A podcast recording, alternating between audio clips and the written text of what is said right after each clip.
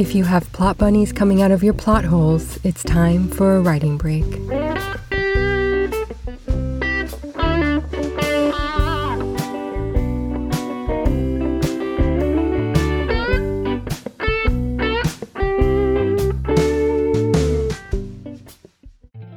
Hi, writers. It's time for a bonus episode. Every week, I provide you with at least one writing tip, and I've put together a clip show of the last 10 writing tip segments as a refresher for you. Next week, we'll begin reviewing the entire writing process for a three act book. If you have a writing or publishing question you'd like me to answer, email me at podcast at writingbreak.com or send me a message on Instagram at writingbreakpodcast. Now let's settle in at the Writing Break Cafe and get started on a full episode of Writing Tips.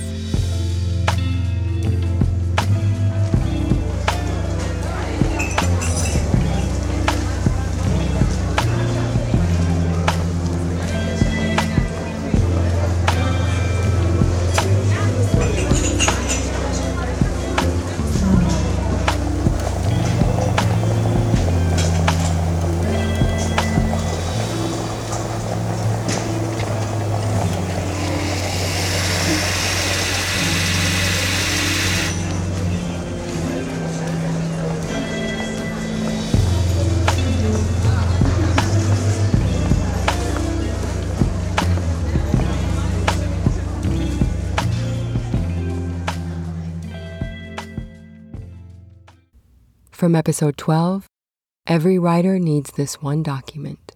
In publishing, we have manuals of style, house style, and style sheets. What is the difference between them and why should you care? A style manual contains all of the standards for writing, formatting, and designing your document as decided by an organization. For example, the Chicago Manual of Style is compiled by the University of Chicago and APA style is compiled by the American Psychological Association. These manuals tackle everything from whether or not to use a series comma to how to capitalize your title. To make your life easier, I recommend picking one style manual to follow for all of your books. Then we have Publishing House Style Guidelines, also called Style Guidelines, Publishing Guidelines, or as I most frequently call them, House Style. Even though a publisher might follow the Chicago Manual of Style when publishing fiction, they will also have their own house style guidelines. In 2017, the Chicago Manual of Style decided to drop the hyphen in email. This created a ripple of incredulity among the writing community, but many publishing houses had already dropped it and listed it on their house style guidelines. Then there were those publishers who refused to drop the hyphen in the word email and therefore had to add it to their house style guidelines. See how that works? When I edit for publishing houses and there is a discrepancy between the style manual they follow and their house style guidelines, just like in casinos, the house always wins. Then we have style sheets, which are guidelines specific for a particular work publishing houses that follow a manual of style and have their own style guidelines will still provide me with a style sheet for each book I work on. So, yes, that means I'm referring to all three documents while editing. A style sheet keeps track of character names, unique spelling, and author preferences. From episode 13 Why Every Writer Needs a Style Sheet. The main reason you need a style sheet is for your own sanity. Details about your characters go on the style sheet, including character names, personality traits, appearance, and magical powers, if applicable. Setting and location information is also added to the style sheet. You could also put down the answers to any grammatical questions you have while writing so that you don't have to look them up again. This is also the place to note any spelling, punctuation, and vocabulary unique to the manuscript. Once you get a style sheet going, you can either continue to add to it throughout your writing career or create different documents for each manuscript or series. A style sheet is also a useful document to hand off to your editor, your proofreader, your agent, and your publisher. Your editor should keep their own style sheet for their own reference, but you're significantly helping yourself if you have a style sheet ready to pass on to your publishing team. This way, they know not to make any changes you specifically don't want, and they can reference the characters and make sure that everything listed on the style sheet aligns with the manuscript. Nonfiction editors, you need a style sheet as well. From episode 14 Two Free Gifts for Writers. Perhaps you've heard the saying that says you can't be a prophet in your own land. The general idea is once you set out to do the thing, that is, an artistic endeavor, a business move, or a global takeover, the people who knew you when, meaning the people who knew you before you set out on this latest venture, will not admire you or support you the way a person who is hearing you for the first time will. For example, I work hard to bring this podcast to your ears, but most of my friends and family members don't listen to it. These episodes, which are important to me, are of little value to them in part because they can access me whenever they want. What's more, when they do interact with me, oddly enough, they don't ask me about the latest happenings in publishing. It's not of interest to them. In this same way, the people closest to you are not going to be your most enthusiastic readers. They might be excited for you in general, but they're not going to read your stuff the way a true fan would. If they do read your writing, it can be disastrous. Now it's time for you to open your gifts. In the past two episodes, I talked about style sheets, what they are, and why every author needs one. And I have prepared two style sheet templates for you one for fiction and one for nonfiction. I've added some information to serve as a guide for how to fill it in, but you should adapt the document to fit your needs. You'll see some text in brackets where you'll need to decide what style you prefer, and there are also some words added in the word list serving as placeholders so that you can see how I set up a style sheet. The templates are free for you to download. I tried to make the process as smooth as possible, but there is a verification process, and I ended up in my own spam folder during one of the tests.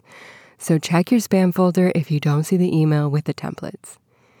Check the show notes for the sign up link. From episode 15 why We Love Antiheroes. I have antiheroes on my mind today. That is, the main character of a story who does not behave like an archetypal hero.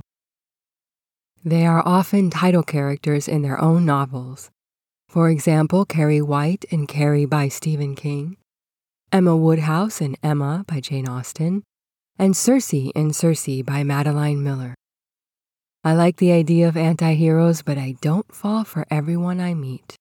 To me, Emma Woodhouse is too meddlesome, and by the end of the book, I still don't like her. Sorry, Austen. Another one that didn't gain my allegiance is Walter White in AMC's Breaking Bad. Who knows, maybe I'll get it when I'm older. Although when I was young, I knew I could not be friends with Harriet from Harriet the Spy, another anti hero title character and possibly my first introduction to this type of character. Regardless of the incompatibility between Harriet and a young America's editor, I read the story multiple times. It is a fun read with all of the elements of a proper hero's journey. I seek out books with anti heroes because they are complex characters that, when written well, make me feel a range of emotions for that one character alone. I become more empathetic and more protective of that character as the book continues. My heart softens as the pages turn, and that is such a good feeling. I think that writing an anti hero that people will like is more challenging than writing a hero. Why? A hero is a character you can admire and maybe even want to emulate. You expect great things from them and they deliver. The anti hero, on the other hand, is presented as imperfect and is a relatable human right from the start. I suppose that, just like in real life, first impressions matter. The first impression we are supposed to get from an anti hero is a person we can't feel comfortable with right away. Then it's the author's job to tap into the reader's heart to make us see the shadow parts of ourselves that are like the anti hero. In order to accept the anti hero, we must see and accept those parts in ourselves. Sometimes a hero story can make us feel good about the hero, but a little worse about ourselves. We have shortcomings that the hero did not exhibit during the story. They were brave, cunning, and charming in ways we'd like to be, but are not sure we can be. And we might never be given the chance to find out. The anti hero, however, takes us on a more relatable journey. With all of their flaws, they still win. That makes us feel better about our flaws, insecurities, and shortcomings. It makes us feel like we can win just as we are. When Stephen King's Carrie loses her temper, she doesn't have to apologize for her behavior or vow to do better. She just has to rage. Wouldn't we be just as dangerous with a trace of telekinesis? If you've never written an anti hero before, I encourage you to try it out. Take the week to think about an anti hero you might like to build a story around. There are many types of anti heroes, and next week we'll go into the different types to see if anything strikes your fancy. From episode 16 The Different Types of Anti Heroes. Last week, I explained what an anti hero is and why people like them so much. Today, I'm going to give you a rundown of the three main types of anti heroes. I want you to think of these types as a Venn diagram. A lot of these traits blend well together. These definitions can serve as a basic framework, but don't let them limit your creativity. Let's start with the pragmatic anti hero. These characters might still follow the hero's journey. They know right from wrong, but they are realistic and know that sometimes they have to do a bad thing for the greater good. Examples include Sherlock Holmes, Wolverine, and even Harry Potter by the end of the series when he's using the unforgivable curses and robbing a bank. Most female anti heroes I read fall under this category. Next up is the hero in name only. These characters have dark actions and get really close to being a villain. Their actions might result in good, but they're not even concerned with that, such as Walter White in Breaking Bad, or their actions are vile, but they claim to be doing it for the greater good, such as Dexter Morgan in the book Darkly Dreaming Dexter and the TV show Dexter. We still root for them, but maybe we're a little uncomfortable with their methods. Then there is the gray area of the unscrupulous antihero. They might have good intentions, but mostly they're concerned with their own desires and interests. Morality isn't really a factor in the unscrupulous antihero, and that means there isn't much of a character arc. Think Rambo and Jack Sparrow. Backstory is really important when writing this kind of antihero.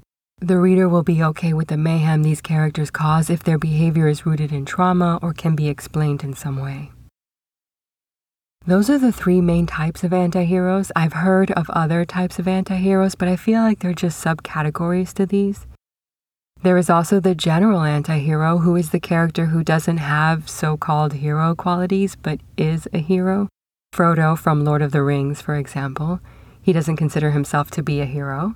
He isn't brave, he isn't decisive, but then by the end of the book, he believes in himself. The detective stories trending on Kindle that I mentioned at the beginning of this episode often have anti hero protagonists. Who doesn't love a pushy, nosy, rule breaking, justice seeking amateur sleuth? If you're looking for some modern anti hero characters, I refer you to the author Nicole Banks. She writes strong male and female anti heroes, and her books are a lot of fun. Try your hand at writing an anti hero and let me know how it goes for you. From episode 17 The Future of Publishing. At this year's Pikes Peak Writers Conference, fantasy author Todd Fahnestock explained how he successfully markets his books at conventions. Over his 35 year career, Fahnestock moved away from traditional publishing and toward self publishing. He says that 88% of his book sales are now through cons. Fahnestock is one of a special breed of writers who can write well and sell well. Here are some of his tips which might help you at cons, book signings, or any time you're face to face with a reader. Let's begin with logistics. The first thing you need is a good book, preferably a few good books. Fahnestock uses a scrapbooker's cart to transport his gear, which includes pens, sharpies, giveaways, book stands, and so on. Wear something appropriate for the con. You want to make sure you grab people's attention through signage that clearly represents your book and genre. Displaying books upright helps with maximum visibility. And now, your pitch. Once you have people standing at your table, you need to be able to talk about your books in an engaging way. That means put your phone down, stand up, smile, and be genuine. Fahnestock says that selling at cons is a performance and you have to get people to like you. Prepare a mini story without spoilers to use when you talk about your books. You can't appear desperate. Don't show that you're nervous. Talk enthusiastically, but not too quickly. People have to believe that what you're selling is something they would like. You're not just there to make money, you're also there to create superfans. Superfans spread your name far and wide, even beyond the confines of the convention. His best conversation starters are Want to hear about a book? Are you a fantasy reader? And do you read for fun? This kind of selling is not for everyone, but if you think you have what it takes, start small and work your way up.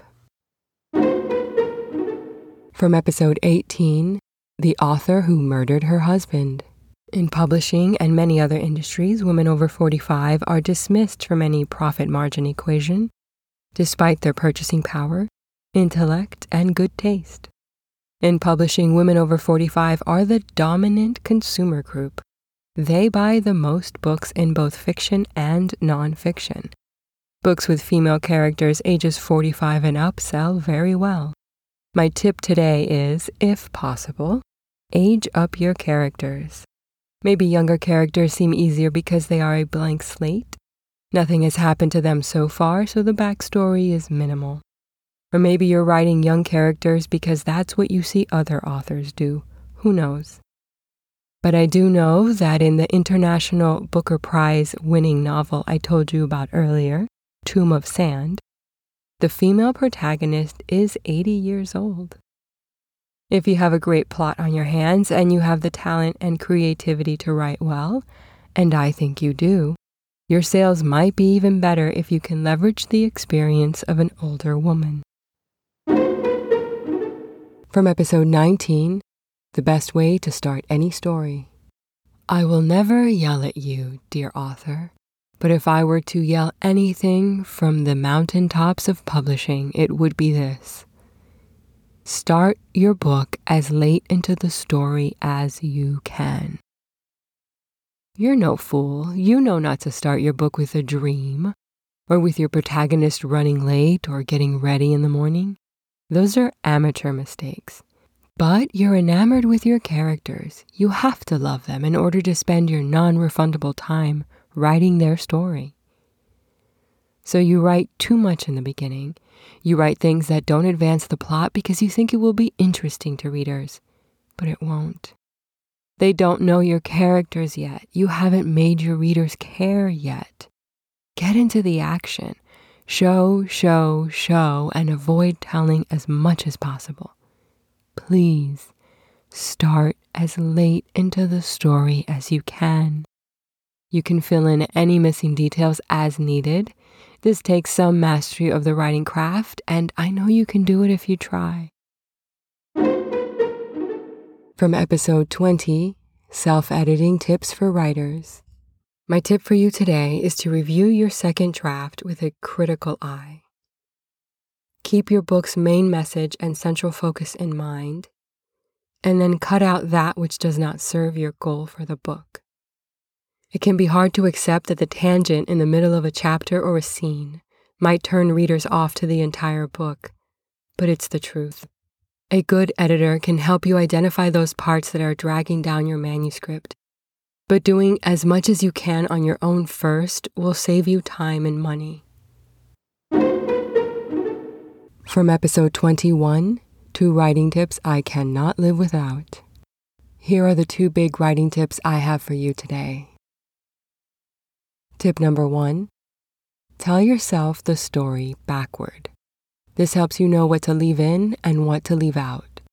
So, how does this work? Let's say your friends are coming over to your house. You want to text them to see if they're on their way, but you can't find your phone. So you look for it in the obvious places. You don't find it, so then you search in more obscure places. You get frantic, your searching gets messy, you turn things over, searching in places you've already searched and in places where it would never be. Finally, you head out to your car, and there it is. At this point, your friends arrive. They walk into your home and see the mess you've made while searching for your phone. Now you're going to tell them what happened. Let's tell them the story backward. I found my phone in the car. I searched all over the house before I checked the car. That's it. That's the entire story told backward. It would be boring to say, I checked my pockets and then the kitchen and then the bathroom. Now, what is worth adding to a story like this? Well, you might make your friends laugh if you admitted that you checked behind the refrigerator. If you have soot on your face, it might help to explain that you checked the inside of the fireplace. So, when you're writing, telling a story to yourself backward will help you cut out everything that doesn't advance the plot. Then, when you turn the story around and write it in chronological order, you can leave out all of the fluff and only add in details that help the story along or help us get to know the character better and in an interesting way. Remember, just because something is descriptive doesn't mean it's interesting to your readers. Tip number two Read the story aloud. This is useful at all stages of the revision process. During the developmental editing stage, reading the text aloud can help you improve your story's pacing and organization. You'll be able to find the boring or choppy parts and revise as needed. During the copy editing stage, reading the story aloud can help you find typos you might have missed. This is especially true if you have the computer read the text to you. It takes longer, but the computer won't fill in missing words the way your brain might when you're doing the reading. Macs, PCs, and Google Docs all have the ability to read text aloud.